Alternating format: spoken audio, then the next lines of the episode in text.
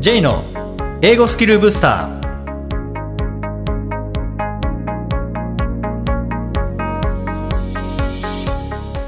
こんにちは。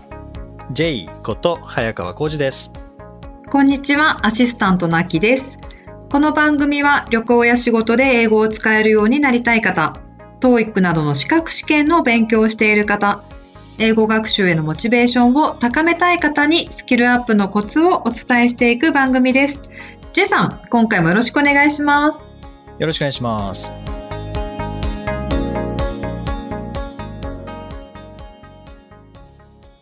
いや11月入ってまあ12月入ってときましたけどもあの、はいハロウィン終わると急にクリスマスムードになりますよねもう、ガラッと変わりますよね。うん、で、もうスタバに行ってもクリスマスソングが流れてきて、あわあ、もう冬だなっていうふうに思うのが、だいたい11月の最初頃なんですけども、そうですか。はい。で、まあそのクリスマスソングでも大体、まあ流れてくるのは英語の歌ですよね。ああ、洋楽ですね。うん、ですね。で、今回はその洋楽を英語学習に生かすにはという話をしたいんですけれども、アキさんが英語を勉強してた時って、洋楽って使いましたか？私、正直全然洋楽ってわからなくて、うんただ、あの、学生さん教えてると、今の子すっごい洋楽好きで聴いてる子すごい多くて、うん。それがですね、やっぱり英語学習に実は役立ってるっていうことが非常に多いです。おーどんな感じで。例えばですね、リスニング教えてたりとかすると、ガッとこう、あの、最初の授業の数回やっただけでガッと上がる子がいたりするんですけど、やっぱな、何かやってるんですかやってたんですかっていうと、さほどその勉強自体は、その TOEIC の勉強っていう形ではやっていないんだけれども、なんか伸びましたねと。だけど、よく聞いてみるうと、実は洋楽毎回聞いてますと。ずっと、あの、前から洋楽を好きで聞いているっていう人が共通点なんだったんですよね。そうやってガッといきなり上がるっていう。多分その TOEIC のコツさえ分かれば、あの、要領を得て、その力がまあ発揮できたっていうことだと思うんですけど、もともとそういった人たちは、その音の linking とか脱落とか、なんかそういった音のえ鋭さっていうのは、結構この洋楽で養えてる気がしますね。うーん、それはありますよね。はいリスニングが上がりやすい方とか、まあ、もともと高い方って、結構洋楽聴いてる方多いですよね。英語に触れてる量が多分すごい多いんだと思うんですよね。洋楽聞いて、それ勉強のつもり本人は全然ないと思ってると思うんですけど、でも英語を聞いてることには間違いないので、それが多分大きな理由かなと思います。そうですね。あの、じゃあ洋楽を聴いて英語を話せるようになるかっていうと、またちょっとそこは違うとは思うんですけそども。こはそうですね。うん。まあでも洋楽の良さ、音楽の良さっていうのは、やっぱありますよね。そのリズムが英語ですからね、まず。そう、そうなんですよ。そのリズムがもうさ好きな方はもう自然とこう身についてる気がしますね。そうですね。で、当然発音も単語レベルでもそうですし、こう、フレーズレベルでもセンテンスレベルでもそうですし、そのまあ英語の英単語のそれぞれの発音、それから、まあイントネーションも、まあ完璧ではないですけどね、その普通の日常会話とかと比べると、まあ多少違う部分はありますけど、まあそうやってもリズムは一緒ですからね。そうなんですよね。うんなんならこう自分で歌ったりとかする人もいるわけじゃないですかうん。意味はよくわかんないけれど、そのリズムが好きだから口に出すみたいな。でそういうことをしていると、本当に英語のリズムが身につくんですよね。そうですね。それはありますよね。で、あとは単語も入りますもんね。繰り返しこうに出して単語も、はい。本人はそのなんか単語力を上げるつもりでやってるわけじゃないと思うんですけど、もう毎回聞いてるので、あ、その単語は聞いたことあるっていうレベルには多分あると思うんですよね。あ、この単語はなんとなく知ってる、使われてるっていう感じはあると思いますね。はい。あとは、多分単語として覚えてるっていうよりも、多分フレーズとして覚えてると思うんですよね。ああ、確かに確かに。例えば、あの、ワム、まあ今クリスマスシーズンなので、ワムのラストクリスマスでもかかりまくってると思うんですけど、はい。まあその中にある、えー give it away とかですね、まあへえ。give it away っっていう、あの、その3つの単語は、もう歌の中では give it away とは言わないので、give it away って言われるので、その自然な流れのまま頭に入ってると思いますし、まあ歌わなかったとしても give it away で多分聞こえてると思うんですよね。ああ、確かにそうですね。この辺、やっぱりリズム感を身につけるっていうのは、洋楽は楽しめますしね。はいはい。リズムを楽しめますよね、音楽として。すごいいいですよね。うん。まあ、本当音楽、音を楽しむってその通りだなって思うんですけどね。うんん。まあ、これがラップとかになるとまた変わってくるんでしょうけど、えなんとなく、こう、普通の、なんていうのかな、ポップミュージックというか、はい。うん、うん。あの、言ってることがなんとなく、歌詞カードを見ればなんとなくこう、わかるようなのであれば、すごくリズムの勉強になったりしますよね。まあ、勉強と思わずにそのリズムをを体得できますよね。なんか音から入る人多いですもんね。なんか歌詞カードとりあえず見てじゃなくて、音から入って、音のそのリズムを習得した上で、改めて歌詞カード見たらこんな単語だったんだ、みたいな。順番としてもこう音から入るっていうのは結構メリットあるかなって思います。そうですね。あと、音から入れば別に英語わかるわかんない関係ないですからね。そうですね。それ自体を楽しんでいれば。そうなんですね。で、歌詞カード見ても全然よくわかんないけど、まあ音は楽しいし、こんな風な感じで、えー歌ってるみたいなのが分かれば、で英語を学習する中で、えーそういったところがだんだん理解できてきたりっていうのはありますからね。はいはい。後付けでなんかこう論理的に分かってくる。後付けで理解するってなる、その順番でも全然よくって、逆にそ,、うんそれでなんかこう理解が深まるというか、ああれってこういう意味だったんだって、こう謎解きのように分かってくる楽しさはありますよね。そうですね。まあよく英語学習にお勧めされるのはビートルズとかカンペカーペンターズとか、まあちょっと古めな、えー歌っていうのが、まあ王道として紹介されることありますけど、全然今風のものでも、その、英語を学ぶというよりは、その英語の歌を楽しむっていうのが一番上にあって、うんで、まあその下に英語のリズムを身につけるとか、歌って楽しむとか、なんかもうそういうふうに楽しみながら、英語力と言ったらいいのか、英語の音の特徴は身につきますもんね。そうですね。うん。すごくなんかいい気がしますね。あの今の人すごいその学生さんとか柔軟な人が多いので、わかんなくても楽しめればいいっていう、その洋楽の楽しみ方をしてますね。すごいいいなと思います。まあちょっと前になりますけど、あの、アナと雪の女王流行った時の。テーマ曲が、Let It Go でしたけども、うん誰も Let It Go とは読んでないですもんね。なんなら、 Let It Go って、に。普通に読む方が恥ずかしいみたいなとこありますもんね。確かになんか今、 Let It Go って言われて、なんか違うものかなって思っちゃいますね。うん。それぐらい浸透してないですね。その単語でぶつ切れっていうのは逆にそうそう。だから、絶対、レリゴーで入ってるので、はい。なんなら、レリゴーって言った瞬間に、メロディーつきますもんね。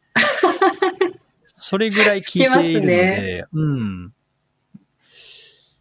ていうのはやっぱり音の強さですよね。あと、まあ、ビートルズ好きな方は、は Let It Be だと思いますけども、 Let It Be も多分、 Let It Be とは言わないと思うので、うんまあ、歌ってる通りにレリビーってなりますよね。うんうんうん、そうですね。あ、なんかもうそうなると理屈じゃないですね。音の力ですね。リズムの力っていうか、これはなんか t がどうのこうのでなんて説明しなくても、もうこういうリズムでっていうことで全部、あの、なんか身につきそうですよね。リズムとして。うん。やっぱ繰り返しますからね、音楽って。一曲、一回聴いて終わりってことは絶対ないですからね。はい何回も聴くと思うので。で、お気に入りの曲は何回も声に出したりとかしますからうね。んで、その結果どうなるかというと、まず、あの、歌詞をそのまま言えるようになりますよね。はいはい。で、言えるようになりますし、あと書こうとすれば書けるようになると思うんですよね。ああ、そうですもちろね。ん、うん、スペルはめちゃくちゃになっちゃうかもしれないですけども、まあ、なんとなくこう書けるようになると思いますし、で、歌いながら書けますからね。うん。でもこれって考えてみたら、英語って書くとき頭の中で音声化してるので、はい。だから一緒なんですよね。ああ。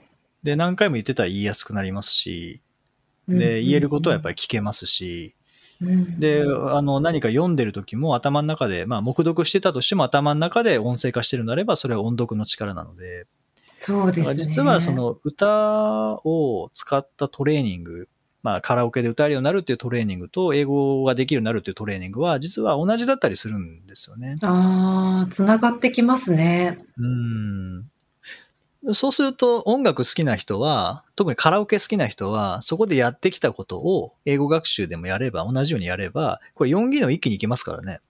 ああ、いけそうですね。うん。使おうと思ったらいいんですもんね。その歌詞を、なんかこう、うまく自分の言葉に変えたりとか、すれば喋れるようになるかもしれないですし、まあそれを聞けるっていう事実もあるので、リスニングもいけますしね。うん、そうですね。まあ、歌詞そのままいきなり使えるかっていうと、ちょっとわかんないですけども、歌詞によるかなとは思うんですけども、うん。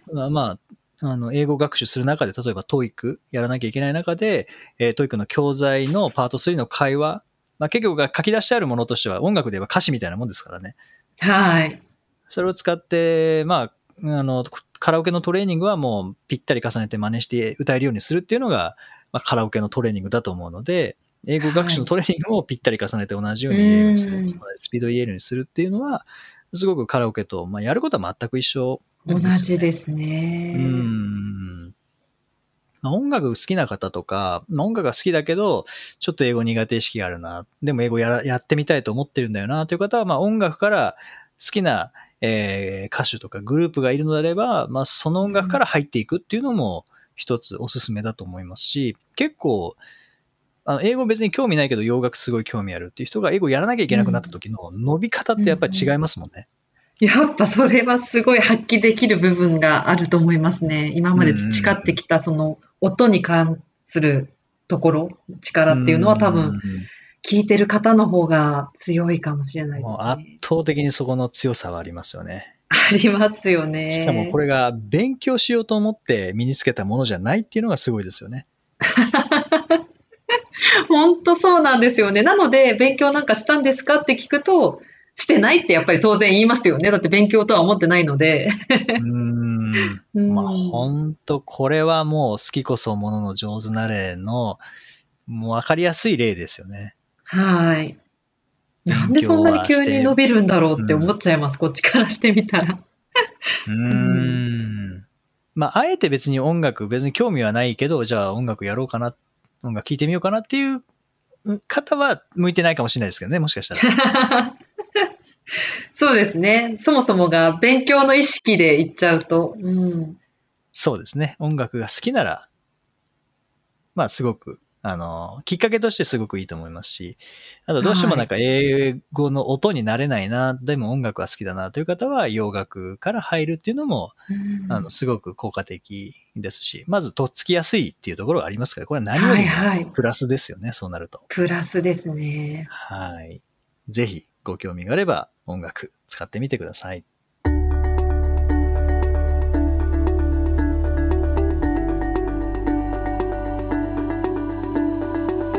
Useful expressions.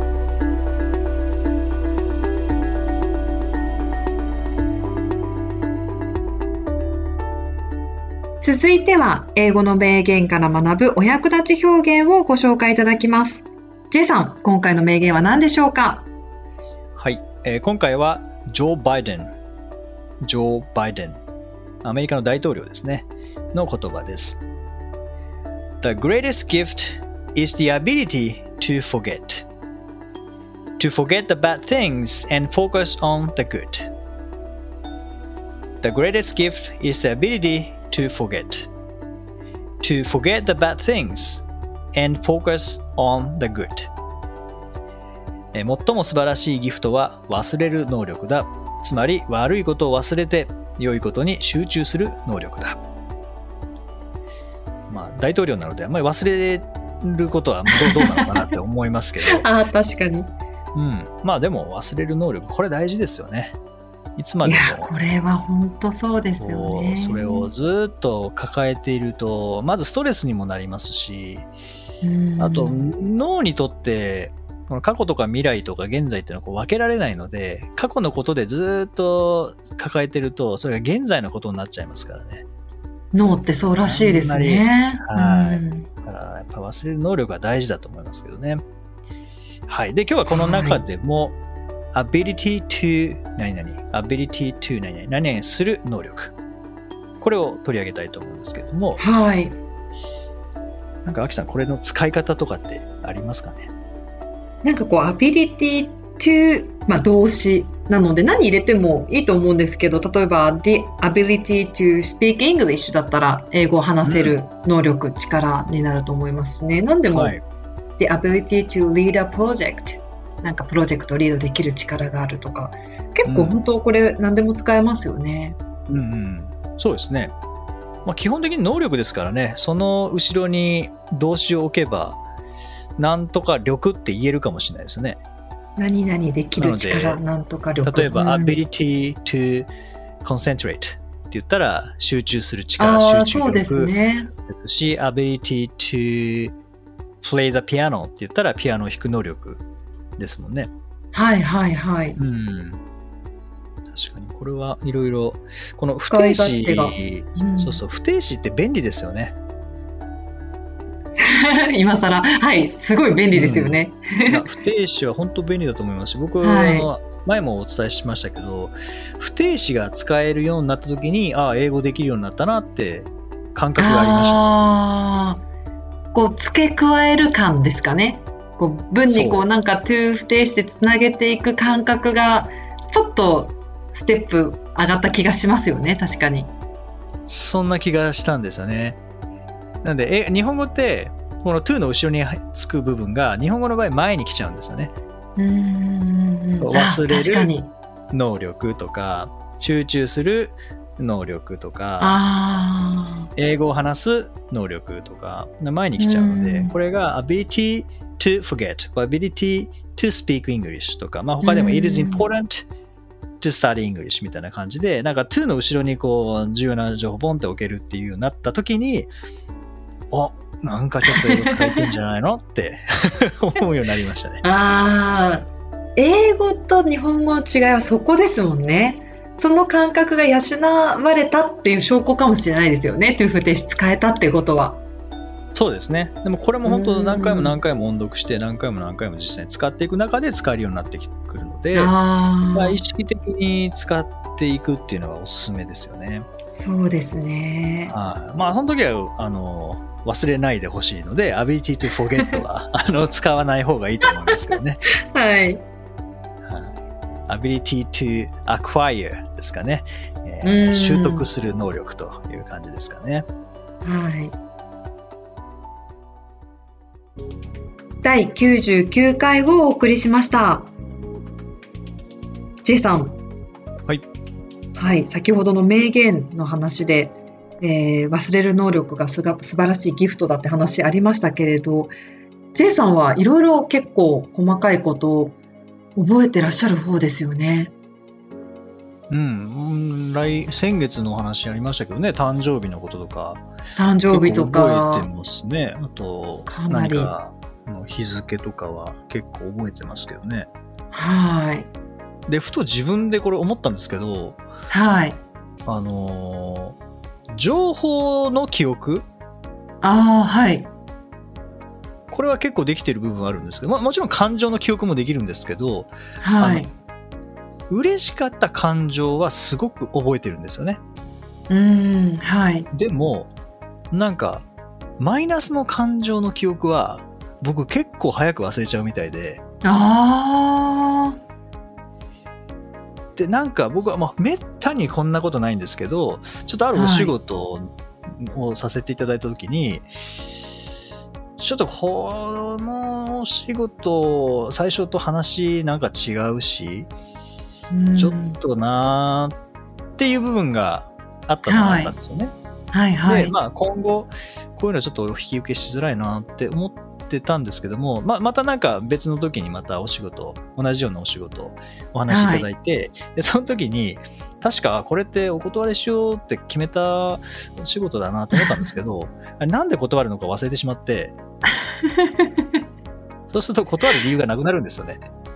そうですよね。